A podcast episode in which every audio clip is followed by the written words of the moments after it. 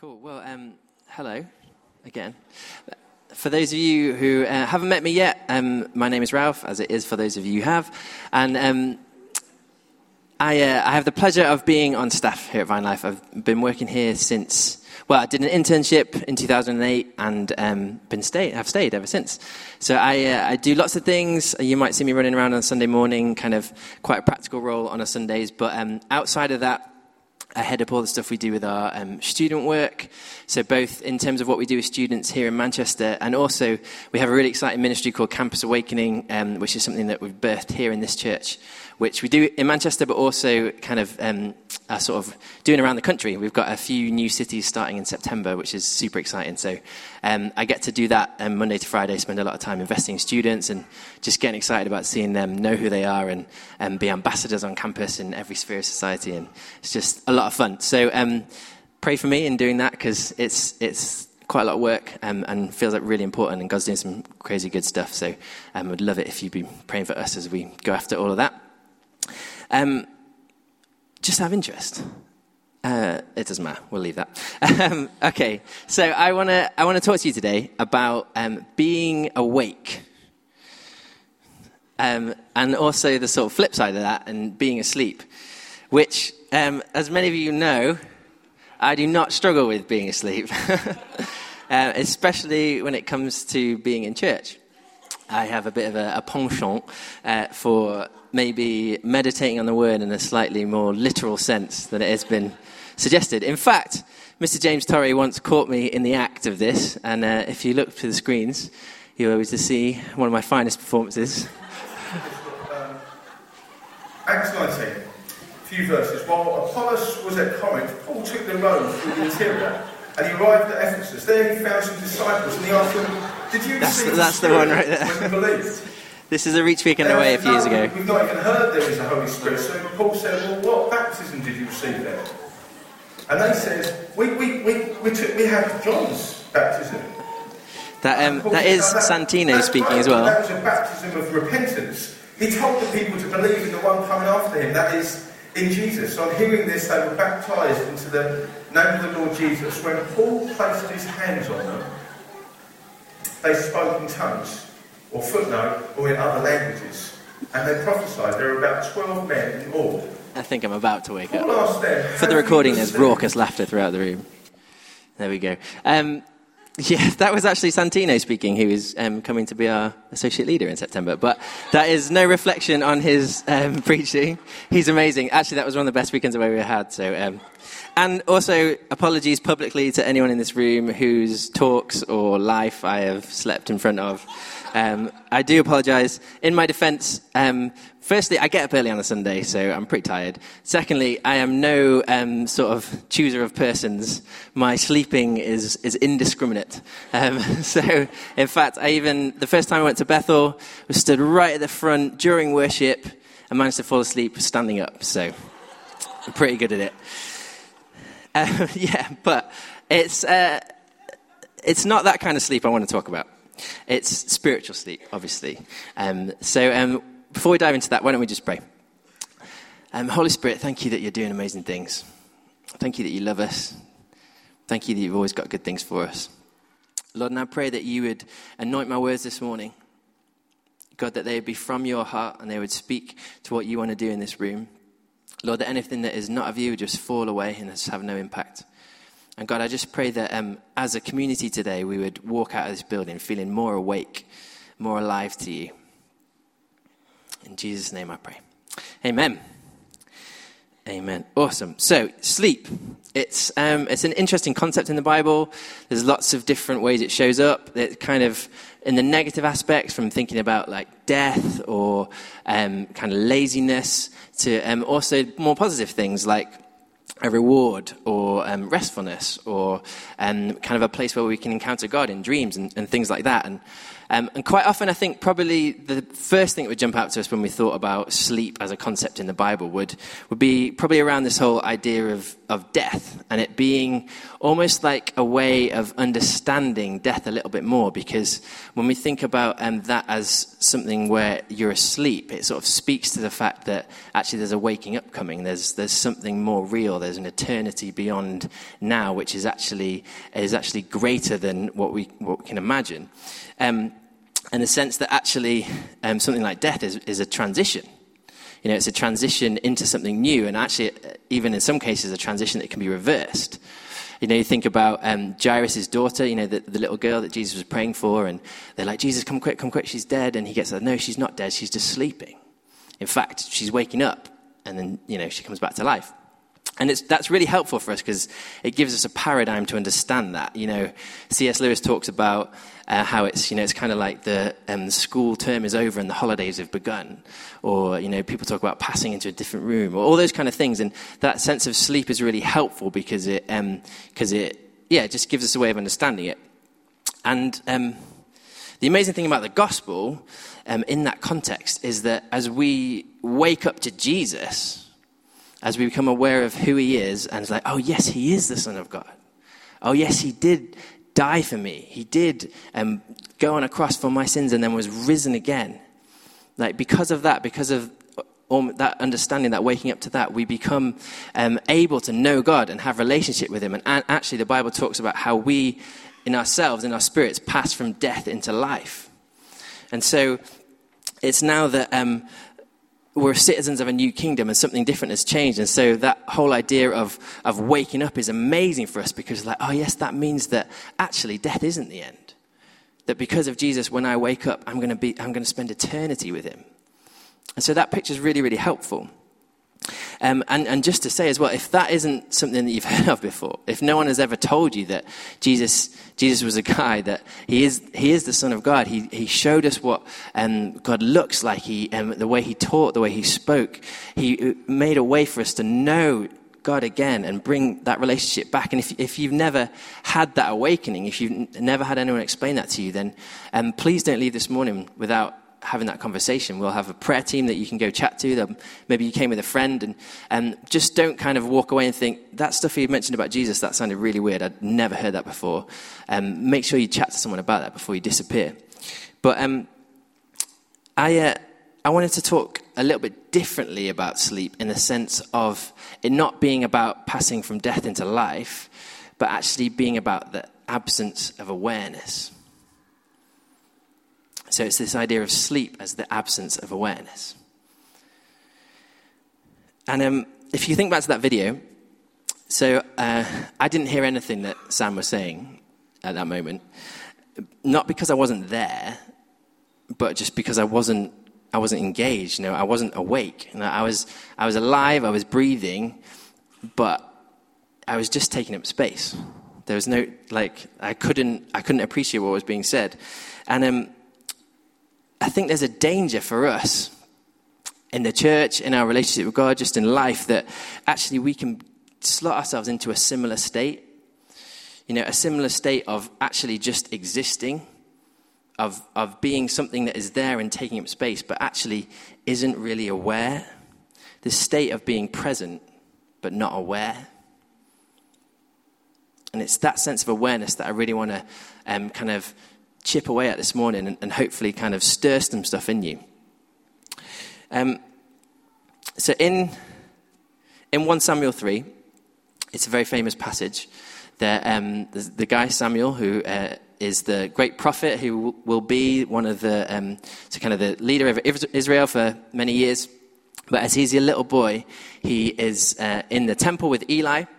And um, it's a very famous story, I'm sure you've heard it. My mum always used to do it with one of those booming microphones you get from the 50p shop. You know, Samuel, Samuel, um, kind of Samuel hears audible voice of the Lord when he's asleep, and uh, gets up and is like, "What's going on?" Goes um, goes and sees Eli, his um, the guy over him in the temple, and is like, "What's going on?" This I heard this voice, and uh, was it, was it you? And he's like, "No, go back to bed." And this happens a couple of times, and then basically he's like, "Oh, God's speaking to you. Like you need to you need to do something about that. Like if if you hear the voice again, you need to say, "Yes, um, yes, God, your servant is listening. Speak to me." Um, so it's you know very famous encounter, and it's kind of cool because Samuel's asleep and then he gets woken up and, and hears God's voice. But um, for me, the interesting thing is um, when you compare verse one to verse seven. So I think they're going to come up here. So verse one, the boy Samuel ministered before the Lord under Eli. So Samuel was every day in the temple. He was before the Lord. He was in God's presence.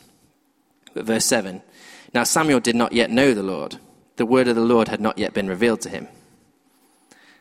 I find that really interesting that Samuel can be in God's presence but not know God. And I think how often do we just lazily use those sorts of terms? Like, oh, but maybe find ourselves in a similar place. Like, actually, really good at being in God's presence, obviously because He's everywhere, but even in the sense of like stuff like church and living a Christian life and all those kinds of things that you, you know, life before the Lord, what that might look like. But actually, it's possible that, like Samuel, we, we could be in a place where we don't yet know the Lord. Or maybe don't yet know Him as well as we could. And it's that sense of being present before Him, but not being fully aware. And so, in order for obviously that to change for Samuel, he had to wake up, hear the voice, and respond to it. Um, and it's similar for us. Like, uh, we have to respond, we have to become aware. And I guess the difficult thing at our end is we're probably, Samuel had an excuse. You know, um, it, said, it says in verse 2, I think, that the word of the Lord was rare in those days. You know, the Holy Spirit didn't live within Samuel. He, you know, the Holy Spirit was there at specific times, specific people, specific places. Um, and God didn't speak very often. There wasn't that connection that actually we have now, that through Jesus, every single one of us can commune with God at all times. The Holy Spirit lives within us. Like, for us, it's, you know, there's absolutely no reason why we shouldn't be people who know the Lord. Yet I wonder how often sometimes we, we're like we're in God's presence, we're around Him, but we're not really tuned in. Um, and I'm not, I'm not trying to be, um, well, hopefully not being like judgmental. I'm not trying to create a sense of false expectation where you know, um, this idea that, okay, if we're going to be proper Christians, that maybe every time we, you know, every single day we should be hearing the audible voice of the Lord, you know, we should be having crazy prophetic encounters, seeing angels. I mean, I, th- I think all that stuff would be great, and I would like to see that every single day of my life, but I'm not kind of holding that up as a yardstick that if you're not hitting that, you're not doing Christianity right. Um, I guess what I'm saying is that is being aware of this condition that we can be in, of just being a bit oblivious being like me in that video and existing there, but lolling around and not really taking anything in. Um, and I think this is probably explained a little bit better in Isaiah 29. So let's jump to there and spend a bit of time there. Um, I'm going to start in verse 10. I'm reading for the NLT. Um, I've missed out a couple of verses just because they kind of extend on what was said, but um, feel free to check it in the Bible that I'm not just doing something wrong. Um, okay, verse 10. The Lord has brought over you a deep sleep. He has sealed your eyes, the prophets. He has covered your heads, the seers. For you, this whole vision is nothing but words sealed in a scroll. And if you give the scroll to someone who can read, who can read, and say to him, "Read this, please," he will answer, "I can't. It is sealed." The Lord says, "These people come near to me with their mouth and honor me with their lips, but their hearts are far from me. Their worship of me is made up only of rules taught by men." Therefore, once more I will astound these people with wonder upon wonder. The wisdom of the wise will perish, the intelligence of the intelligent will vanish. In a very short time, will not Lebanon be turned into a fertile field, and the fertile field seem like a forest? In that day, the deaf will hear the words of the scroll, and out of gloom and darkness, the eyes of the blind will see. Once more, the humble will rejoice in the Lord, the needy will rejoice in the Holy One of Israel. When they see among their children the work of my hands, they will keep my name holy. They will acknowledge the holiness of the Holy One of Jacob and will stand in awe of the God of Israel. So, um, yeah, hopefully this helps. So, if you just flip it back to the previous one. Um, so, verse 10, so it talks there about um, the Israelites are in a state of sleep, state of deep sleep, is what it says. Um, interestingly, it's actually a sleep that has been brought across by God, which is interesting and probably some thoughts for another day. Um, but the kind of point I want to make here is that um, this deep sleep is actually stopping the Israelites from functioning in their God appointed office. So the thing that God has um, tasked some of them to do, they can't do. Because it says there about the prophets I've sealed your eyes so you can't see anything. The sea is, I've covered your heads again so you can't see anything. There's some, like this sense of sleep is stopping them doing what actually they've been anointed and um, commissioned by God to do. Um, and I guess the effect then, well, what is the effect? Like in, so in verse 11, it says, um, For you, this whole vision is nothing but words sealed in a scroll. Um, now, when it says vision, it's talk, referencing there the previous nine verses, which we didn't read out. Um, and the vision it's talking about is actually this great triumph of the Lord. So it's basically God um, showing them this amazing thing that He's doing, like His victory that He's won. So when it says vision, He's talking about God's victory, God's triumph. Um, and we can't, basically, He's saying, this, this thing that I've done, this great victory, this triumph of mine, is like nothing but words in a scroll for you because of your sleep. And more than that, it's words, that, words in the scroll that are inaccessible. And, it's, and there's two reasons why it's inaccessible. Firstly, he's talking about how um, some people can't read about this victory because they, they just don't understand it. They don't have the language, they don't have the tools to be able to, to read the words. So they, they've got no idea what God's done. And the second lot of people, actually, they, they are able to read, they can read the scroll, but the scroll is sealed. So even like they can't they can't even get at it. And it's like it made me think how I wonder how accurately this describes a situation for us today. You know, in the sense that um, some people don't know about what God's done because they don't know the language. They, they don't know where to start. And others we know what we like, we would be able to read it, but there's just some sort of block, some sort of, some sort of inability to open things up. And, and it's kind of like some people have no spirit in them to lead them into truth. You know, the, the Bible talks about how the Holy Spirit allows us to read Scripture and understand it. Some people just don't have that. So, how on earth are they going to be able to read about God's victory and understand what He's done? And others are unable to access it because of this state of sleep that they're in linking that back into verse 10, you know, because of the sleep, people are unable to function in their roles as ministers.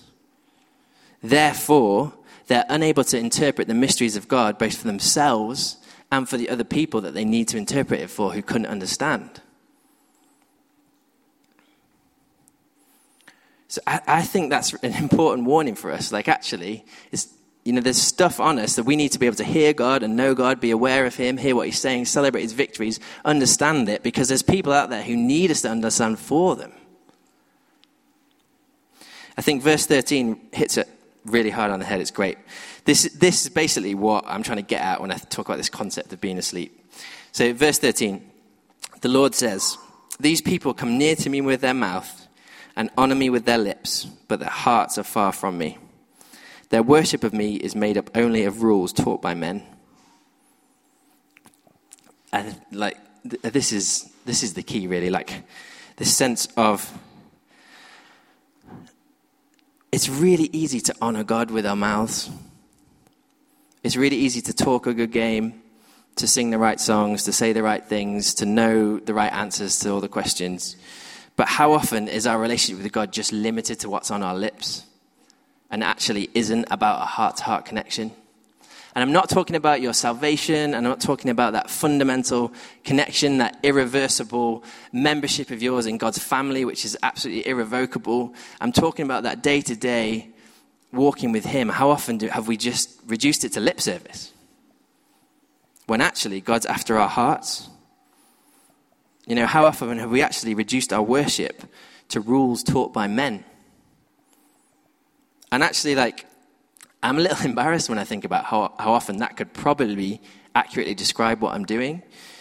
You know, that I'm relying more on um, knowing the right words, or I'm relying more on living through someone else like living vicariously through my favorite preacher or through worship leaders or through someone else who's anointed and bringing me something. Like, how often that is the case that I'm not actually connected heart to heart with God myself.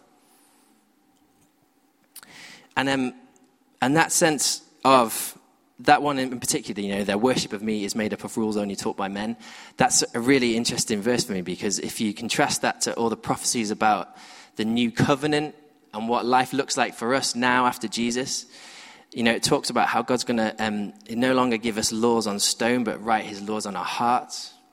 No longer are, gonna, are we going to be need to talk about God by our brother, but we can know him from ourselves. So actually, if we're, if we're in that state that verse 13 talks about, you know, that sleepy state of just paying lip service and living through other people, actually, we're sort of saying, like, we're not entering into the new covenant. But there's good news. Verse 14 is the turning point. Um, you know, it says, Therefore, once more I will astound these people with wonder upon wonder. The wisdom of the wise will perish, the intelligent of the intelligent will vanish. Lebanon, all this stuff. Um, basically, there's such amazing grace to us that even in a state of complete narcosis, God can still break through, can still come and say, Hey, wake up. I want to talk to you. I want to know you. You know, he will astound us with wonder upon wonder. Gloom and darkness will be replaced by light, it says. Wisdom and understanding that is truer and deeper than the wisdom and understanding we see around us will be available. Like all this stuff, like, and ultimately, as it says in verse 23, like, ultimately the destiny of Jesus is irrepressible. It can't be stopped. You know, they will acknowledge the holiness of the Holy One of Jacob, and they will and will stand in awe of the God of Israel. Oh, like, and that's good news. So it's like wherever we are, however like asleep we might feel, like God is there. There is grace for you. There is a victory. There is a, um, a beautiful heart to heart relationship that, that, God wants to have you and will have with you. I guess um, I'm not trying to say, look, you need to change, otherwise God's going to be mad at you. I guess what, what I want you to say is that it, it is possible, and I want you to be aware that it is possible to drift along consuming a religion taught to you by a person, devoid of any actual relationship with Jesus. It is possible to do that, and it's possible to do that for many years. And it's possible for you to be in sleep, to be in, in church, and to be asleep with your eyes open. I just, I'm not trying to condemn anyone. I'm just trying to offer that humbly as a state that we can be in so that we can become aware of it, so that then we can change, so then we can become more alive. And thankfully, like there's, like I was saying, there's nothing that is beyond our amazing Jesus' reach. Like there's no place that we could be in that isn't isn't beyond Him. And um, yeah, so that's a possibility. That's where we could be. I hope we're not, but we could be. But um, the reason why we don't want to be there is what I want to talk about now. I want to um, talk a little bit about how amazing it is when we wake up, what it looks like when us, the people of God, are awake. And I want to look at three things. I want to look at how being awake is devotional, so it affects how we worship. I want to think about how being awake is missional, so how we're active in the world around us. And thirdly, I want to talk about how being awake is prophetic, how it's all about speaking God's truth to the world around us. Um, so, firstly, devotional. Um, there's this pretty cool story in Luke 9, um, which I'm sure most of you will be familiar with. Um, the Transfiguration. It's a, it's a cool story. It's a quite confusing story. I've heard, I don't really know the absolute point of it, but um, there are lots of points to it, but it's, it's kind of very mysterious, which is great. I love, I love this, that stuff in the Bible. God speaks to me loads through it because there's just, yeah, it's great. Anyway, um, for those of you who don't know, Jesus um, takes uh, Peter, James, and John, um, his three kind of best friends, and he takes them up the mountain one day, and they, they go up the mountain and they just have this amazing experience, basically, where, um, among other things, they see Moses and Elijah, which is weird because they're dead and very old, and obviously they're, they're appearing out of heaven, and what's going on there. Um, and also, they see Jesus, like, the reason why it's called the Transfiguration is because Jesus changes, that his whole countenance changes to actually literally emanate the very essence and glory and brightness and luminosity and amazingness of God. Like there's this incredible shining that happens. Um, and Peter's like, cool, let's build some tents.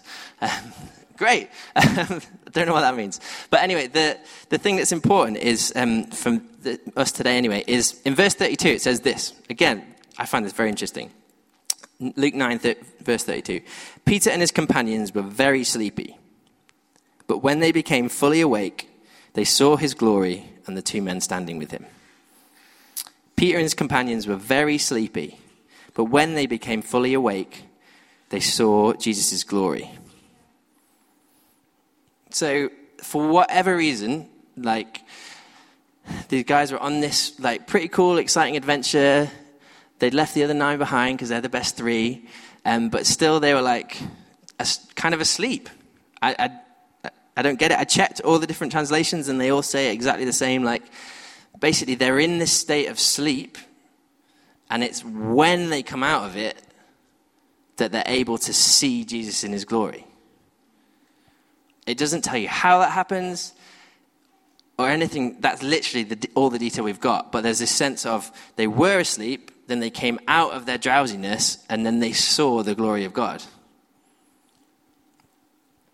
And it's, it's for me, it's like the message is pretty simple. It's like actually being awake allows us to recognize the glory of Jesus. So, therefore, being awake positions us to worship. You know, and the, and the glory of Jesus is so remarkable, it's so outstanding that when we, when we see it, when we become aware of it, we can't help but worship. We can't help but just like honor him, like give him the praise that he's due. And, and, I, and I wonder if, you know, if we actually bring that back into our realities and, and, you know, actually quite often it is hard to worship. And there's often, you know, lots of really good reasons for that. You know, worship can be a sacrifice and all sorts of stuff going on. But, you know, there's times when you're just like, mm, mm, mm. like I wonder if maybe actually we're just not awake. And it's in, it's, it's in waking up it's in getting rid of that drowsiness that we see this amazing brightness. And it's like, oh, wow. In Habakkuk 2.14, it's a really cool verse. It talks about, it's a prophecy about um, the glory of the Lord covering the earth as the oceans cover the sea. But notice, it's the knowledge of the glory of the Lord. It's the awareness of it. And I love it because both of these things, they talk about how, you know, Jesus, his glory, his God's goodness, like all these amazing things, they, they're not here one day and gone another. They're, they're always there. The thing that's changing is our awareness of it. It's the knowledge of the glory of the Lord that will cover the earth as the oceans cover the sea. The glory of the Lord's already come. It's just sometimes our bit our recognition of it that's more in question. You know, there's an encounter waiting for us with God's brilliance. Maybe we just need to wake up to it. So if if devotion to Jesus, if worship is something that you want to position your life towards and you're actually like, that's a real value of mine, then being awake is going to really, really help you in that. So, the second thing, um, being awake is being missional.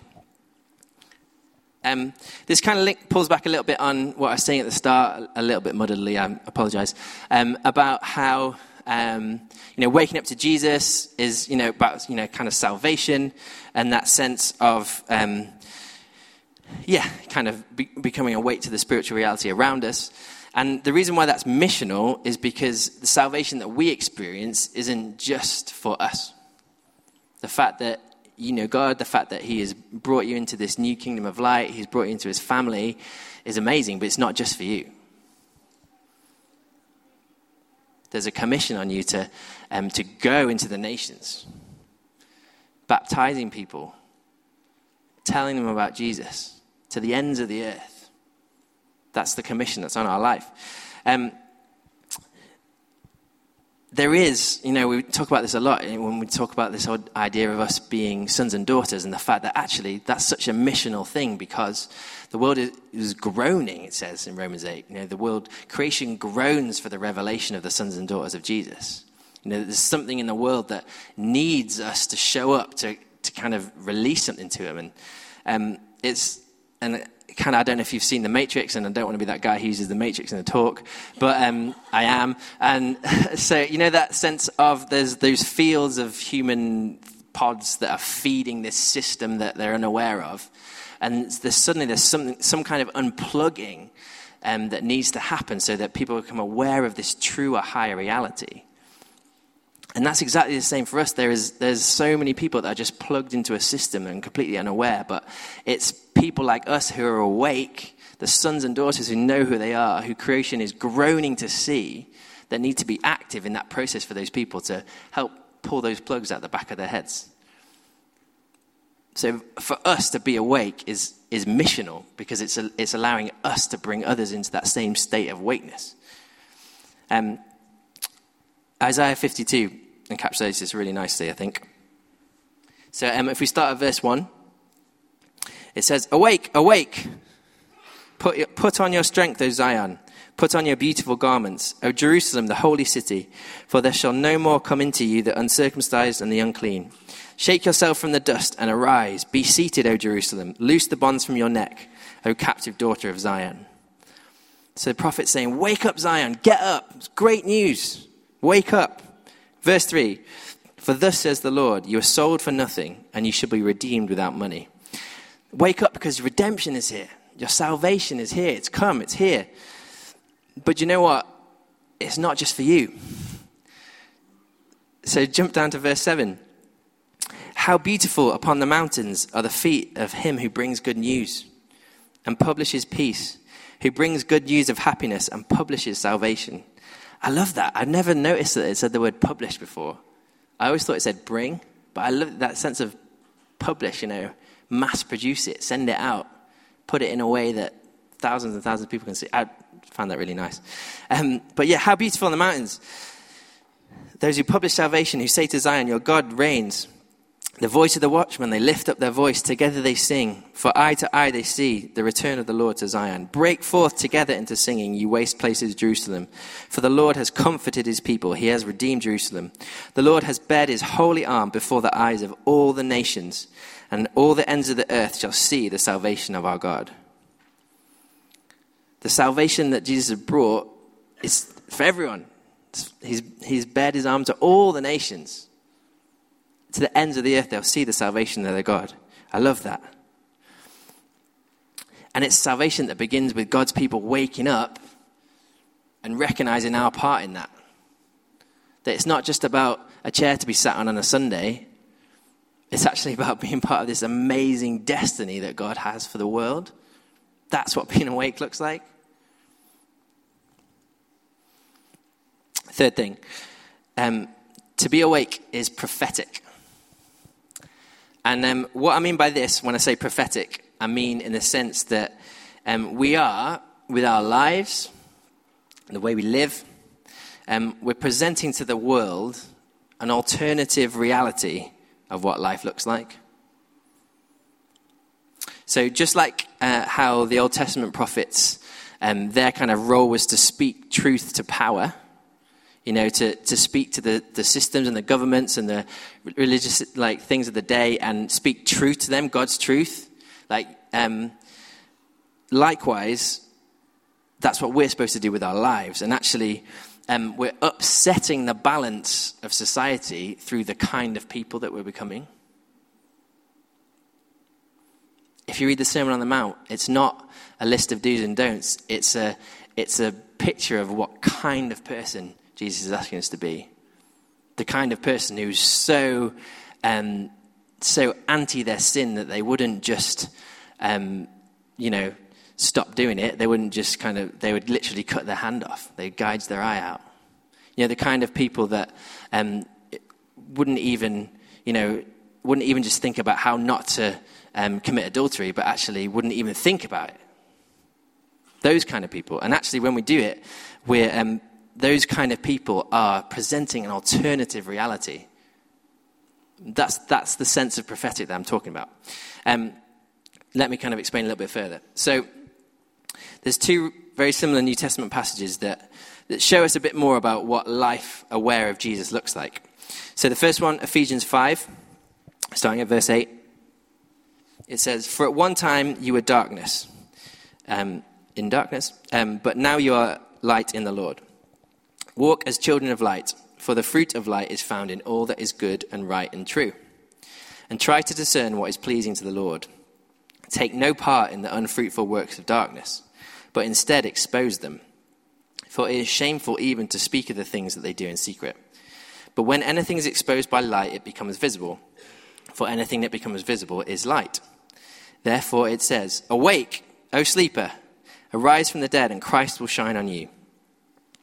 Look carefully then how you walk, not as unwise, but as wise, making the best use of the time because the days are evil. Therefore, do not be foolish, but understand what the will of the Lord is.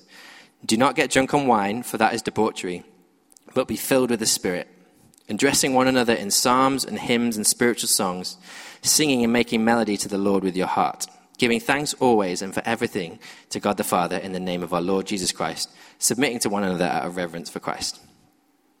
So see there the link, awake up, O sleeper, rise from the dead. There's a, there's a life that I've called you to, and it looks like this purity. It looks like being filled with the Spirit. It looks like singing to each other, encouraging each other, all, all these amazing things. Um, similarly, Romans 13. This is a little bit shorter. Um, verse 11.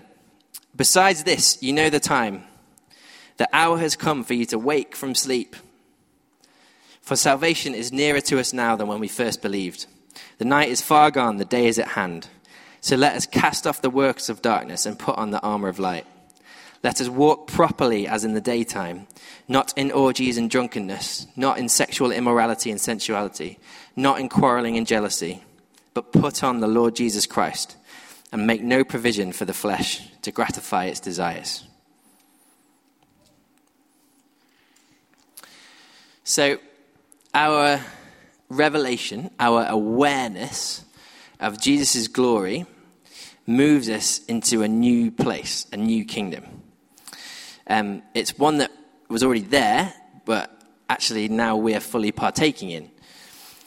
And it's one where we move from death, which in these verses, you know, is characterized by darkness, that sense of being asleep, and it's one where we move into life, so characterized by light, being awake. And the fruit of this change, the fruit of this life we now live that is awake, is many things.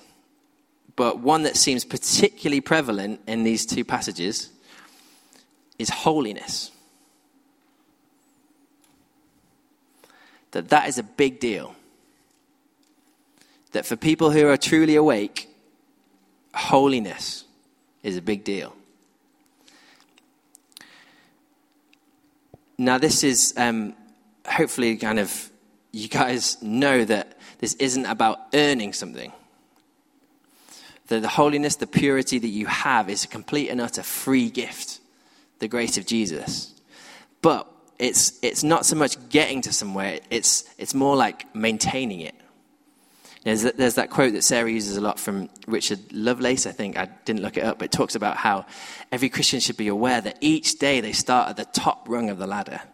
You know, they're not, you're not trying to make it back up, and if you have a bad few days, you fall further down. And it's, it's not about trying to earn your standing with God. It's a sense that Jesus has purified you, He's made you clean, He's made you righteous, but He's also empowered you and left you free and given you choices with what you do with that. And that for people who are awake, pursuing holiness is really important.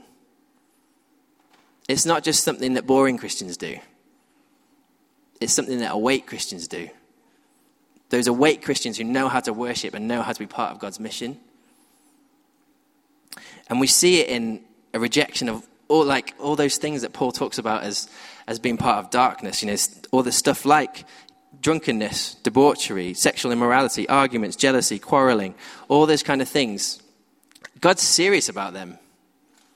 You know, what does it say in, in Ephesians? He's like, um, take no part in them, for it's shameful even to speak of things that are done in secret. And, and actually, there's, there's probably a standard there that we can hold ourselves to a bit better.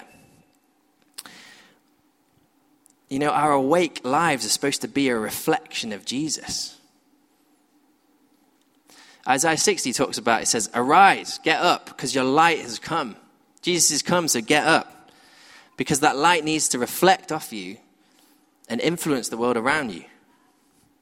It's not about being perfect, because you never will be. That's okay. God doesn't need you to be perfect.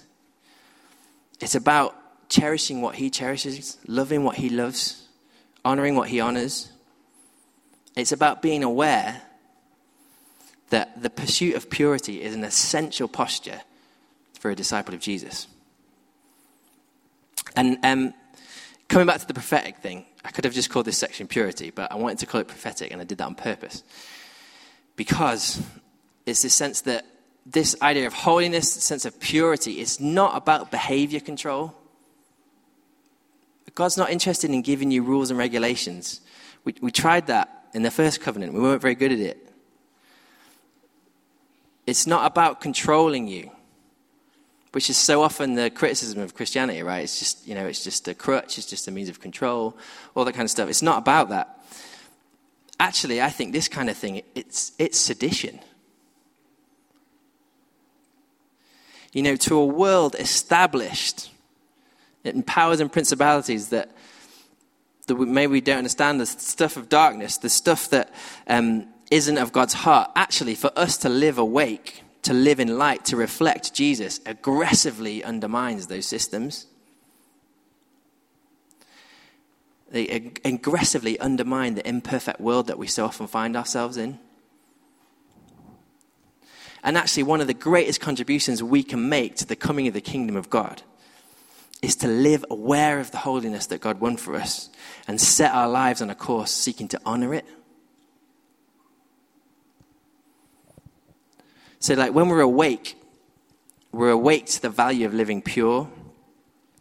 And lives of, um, lives of purity prophesy to the world around us the truth, the reality of the kingdom of heaven. They tell a different story of what life could look like. So, when you make those choices, like Paul's talking about in these two letters, when you pursue those things, even against the grain of culture, actually you're presenting an alternative reality to people that is way more powerful than you realize. I saw a quote on Twitter this week um, by a guy who I've never heard of before, but he seems like a big deal in America, Ray Ortlund. Um, but it, it, was just a short phrase that really hit me. It said, um, Obedient holiness is overtaking insider power. And it's that sense of how often as Christians we've fallen into that trap of, oh, if we can just get a Christian somewhere, if we can just get a famous footballer to become a Christian, or a politician, or a celebrity, if we can just get someone on the inside of this worldly system to become a Christian, they can change it all for us.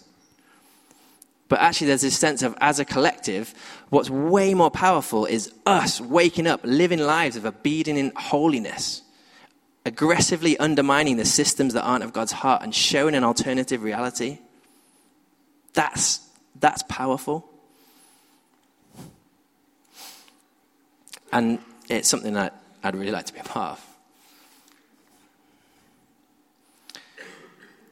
So um, that's kind of all I wanted to say. But um, just to wrap this all up in a nice conclusion. Um, first thing, it's a real and present danger that we can live our Christian lives asleep. Second thing, that means we can be completely present before God, but completely unaware of Him. Thirdly, this is dangerous because it stops us from hearing His voice and it stops us from explaining that voice to those who can't understand it. Fourthly, the things that characterize an awake life are genuine worship, active mission, and obedient holiness. These things reflect the glory of Jesus and prophesy to the culture around us the reality of the kingdom of heaven. That's why it's important that we're awake. Why don't you stand up? I'm going to pray for you.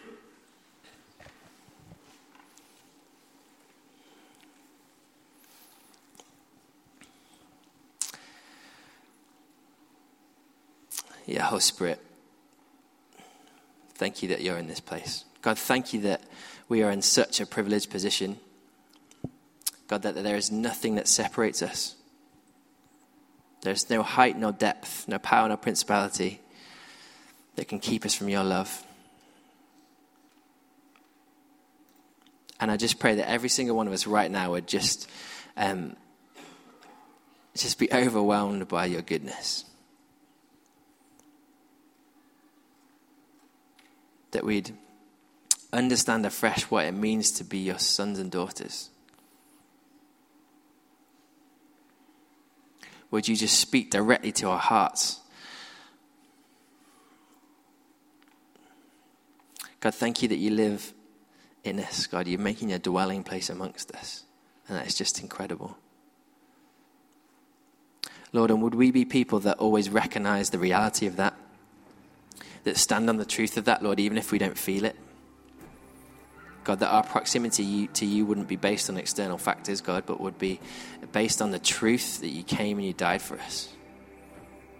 And that there's nothing that can separate us from you. And Lord, I pray that as a family, God, we would be awake. We would be aware of you. We would be tuned in. God, we'd hear your voice. We'd understand it. We'd follow it. God, we'd be people who can't help but just to abandon ourselves in praise of this awesome God that we follow, that we love.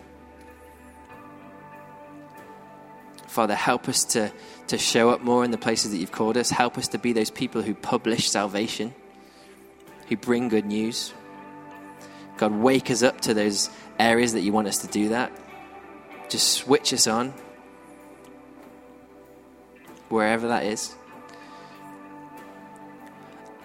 Lord, and would you um, just graciously walk with us as we bring our lives before you? Holy Spirit, thank you that you're so kind. You're so good, and it's, it is your kindness that leads us to change.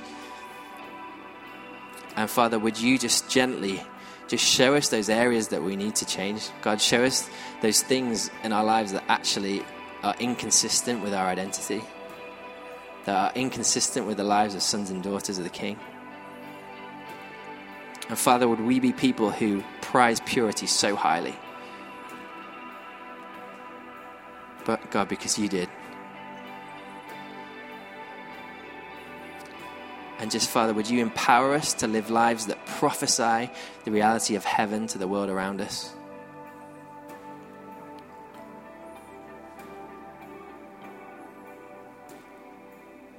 And God, would you help us to um, be such great encouragement to each other? Father, would we foster a community of, of wake up calls? Lord, where we're really spurring each other on and helping each other to stay tuned in to the things of heaven. And God, would you show us where we're not doing that so well and give us the grace to do it better? Yeah, in your name we pray. Amen. Um, I believe there will be a prayer team. Um, it is a week five, so might, there might not be. Um, if you would like to be on that prayer team, you're probably very welcome. Um, but if that is you, if you want to head over here, that'd be great. Um, there's just a couple of things in particular that I feel like, um, hopefully, there'll be loads of things that God's doing, and I kind of, I think I have spoken quite generally, and um, hopefully, Holy Spirit's just talking to people about lots of different things. And for anything, please come and get prayer. But in particular, there was there was two um, areas that I thought people might want to respond to in particular. Um, the first one was a sense of feel like feeling desensitized. That um, actually kind of it's all, all, this stuff I'm talking about. You're like, I really I want that. Like, there's nothing about that that I don't want. But I just that sense of you know feeling desensitized and and uh, just kind of feeling numb towards God and um, that kind of thing. I feel like there's real breakthrough this morning.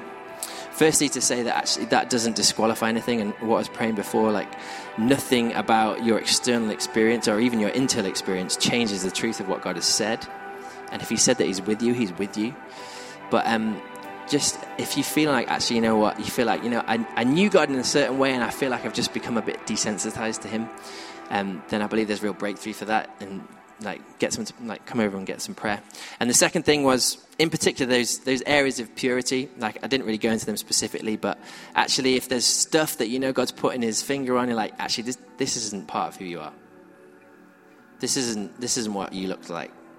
Um, just come and stand with someone. Just bring that into the light. Get them to stand with you and bless you, and, and just know that. Um, yeah, we, we love you and we're standing with you, and just take some ownership of that and be like, hey, God, I just want freedom from this. So, um, but obviously, please come and get some prayer. Thanks, Ralph. Thank you. That was great. Um, I just I just felt one thing really at the end there, and I just felt for some of you that might um, like I know what Ralph was talking about. He isn't talking about in a heavy way. He isn't talking about it in a serious. Oh, I've got to do this. I've got to try this. But I really felt like God was saying, "You are." There's some people out here who need to hear that you are stronger than you think you are and that you're more more powerful than you can imagine. And I know that is a quote that sometimes that gets uh, banded around. I think it might have been an, an Apple quote uh, at some point. But you are stronger than you think you are, and you're more powerful than you can imagine. And I also really felt, um, like in terms of talking about this, that sometimes for some people here there might be that connotation of sleep being a real negative thing like it might be a real place um, that you struggle. And the stuff that Raz talked about, go and get prayer for that. But also, if there's people who are struggling with their sleep, if there are people who are, struggling um, just with anxiety or panic attacks or anything like that that's related to sleep, um, yeah, just go and get prayer for that. And God wants you to have complete freedom um, and complete wholeness. And also about dreams as well. I think like God really uses us uh, uh, uh, asleep too. So. Um, yeah, so if you're struggling with sleep um, or there's something to do with sleep that you feel like, like there's a negative thing in relation to that, go and get prayer for that too. Um, so that's it for us today. Um, go, grab a prophetic slot if you want a prophetic slot. Go tea and coffee. Um, come and meet us at the welcome area. It'd be great to see you. Um, on a practical note, if you feel like helping just to get